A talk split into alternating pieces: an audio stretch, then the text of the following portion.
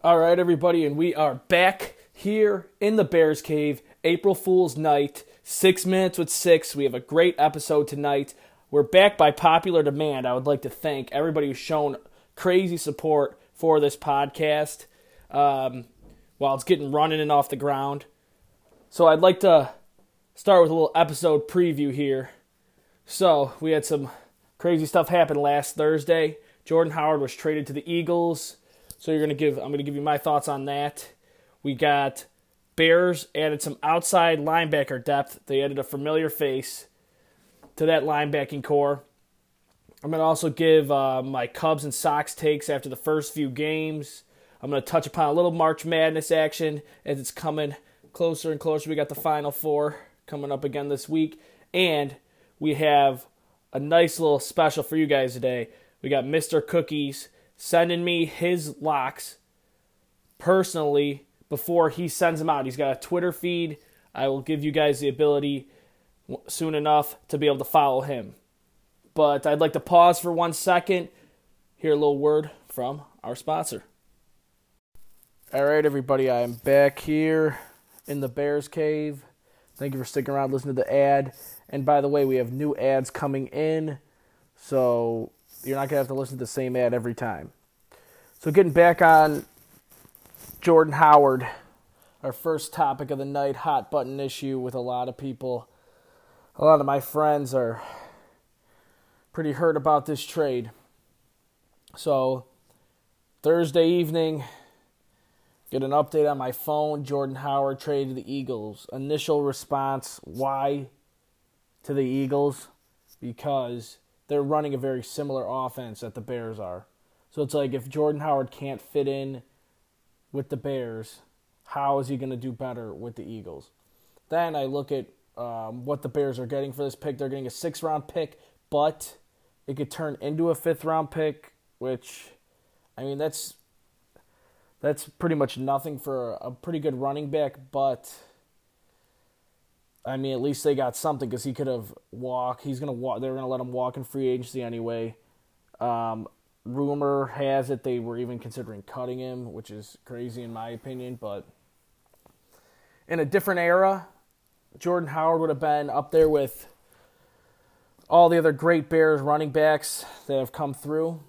He's just playing in a time where there's not many true workhorse running backs anymore. A lot of people are doing the running back by committee, riding the hot hand, and that is the approach that Matt Nagy prefers. He likes the versatility in a running back that can catch the ball, and Jordan Howard just didn't have that. He doesn't have the breakaway speed. He didn't have the hands that Nagy wanted, so it's just, the system just did not turn out to be a good fit for him, and I wish him the best. But at least the Bears got a little something for him. It wasn't popular demand, but you know what? This just shows how devalued the running back position is these days in the NFL. If you're not a top-tier elite running back, teams feel like they can replace you in the draft. So I was in my feels a little bit seeing this because I have a Jordan Howard shirt, you know. I like his hard-nosed running, but as of right now, it's hard for me to judge on this, but only time will tell. But he was a good Bears running back, and I wish him the best over there. So now some other news. The Bears actually added some outside linebacker depth. They're bringing Lynch back. He was serviceable when healthy, but he's got to stay healthy. He's got to stay on the field. He set the edge all right. He was pretty good on the run, pretty good against the run. He is good enough for now. You know, I would like to see them bring in somebody else, get another, maybe through free agency, pick up another outside linebacker that could maybe compete with him a little bit, kind of put some pressure on him. I'm curious to see what the details of this trade are. I didn't look into the money aspect of it yet, but I don't think it's a low-risk pickup for the Bears. He knows the system. So I just think that that's something that they can't really go wrong with. Now, going back, little Cubs and Sox right now. I actually was just looking when I first started this podcast tonight. The Cubs had 6 errors. They were losing 8-0, and now I'm looking it back. The Cubs lost 8-0 to the Braves, and they had 6 errors. Now, a lot of people know that I'm not a huge Cubs guy. But this year, I think the Cubs are in for a rude awakening. They had that good first game, but looking at this now, I just think the Cubs are in over their head. I just don't think their pitching is just... Their pitchers are just too old. Their bullpen is blowing saves already. I think a lot of Cubs fans are in denial right now, thinking that their team's still a contender. They got to do, I don't know what the heck the Cubs are going to have to do here, but even the start of the season, they are not looking good. And the thing is, everybody's going to say, oh, look at the Sox. Well, the thing is, the Sox are not contenders yet. So they're, like, any good that's coming out of this year for the Sox, I'm going to take it. The Cubs fans are still in denial, and they're kind of thinking that the Cubs are still one of the top-tier teams, but their division just keeps getting better.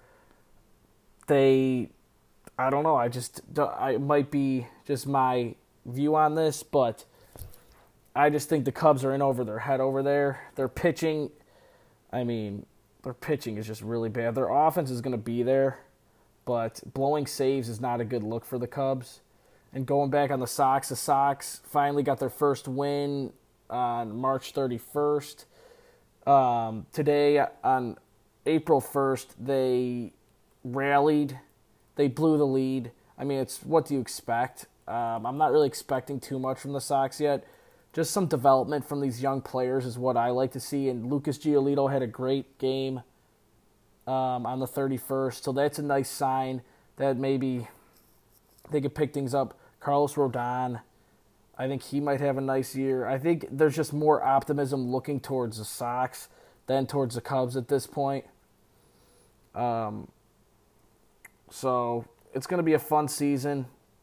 It's early to tell. So, take what I'm saying with a grain of salt, but it looks like the Cubs might be in for a rough season. The Sox, I already know, probably are, but that's whatever. So now I'm going back on March Madness now. My bracket's done. I'm not going to win any money. I had Duke. That kind of hurt. That stung. I was looking to win some money there. But March Madness has been very entertaining this year. We got Virginia.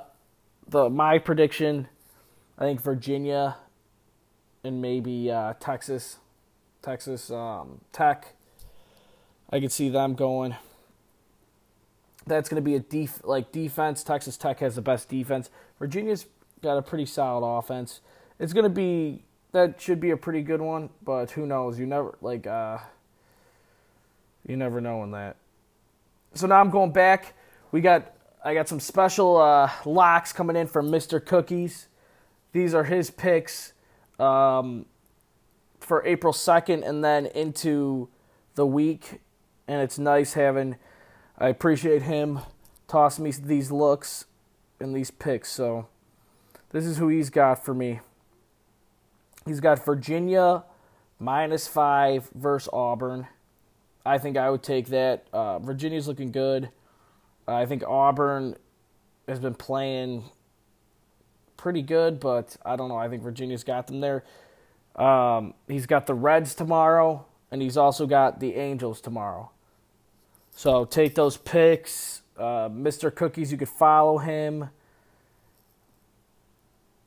We got Mr. Cookies. Let me get his... you can follow him at Mr. Noskin 523, and that's his Twitter account.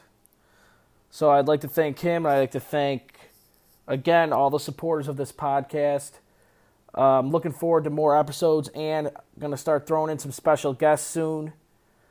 So that's going to be very fun. So I hope you guys keep tuning in, keep sharing, and just keep going, because we're going to be killing it now. All right, you guys. Thank you. Signing off for tonight.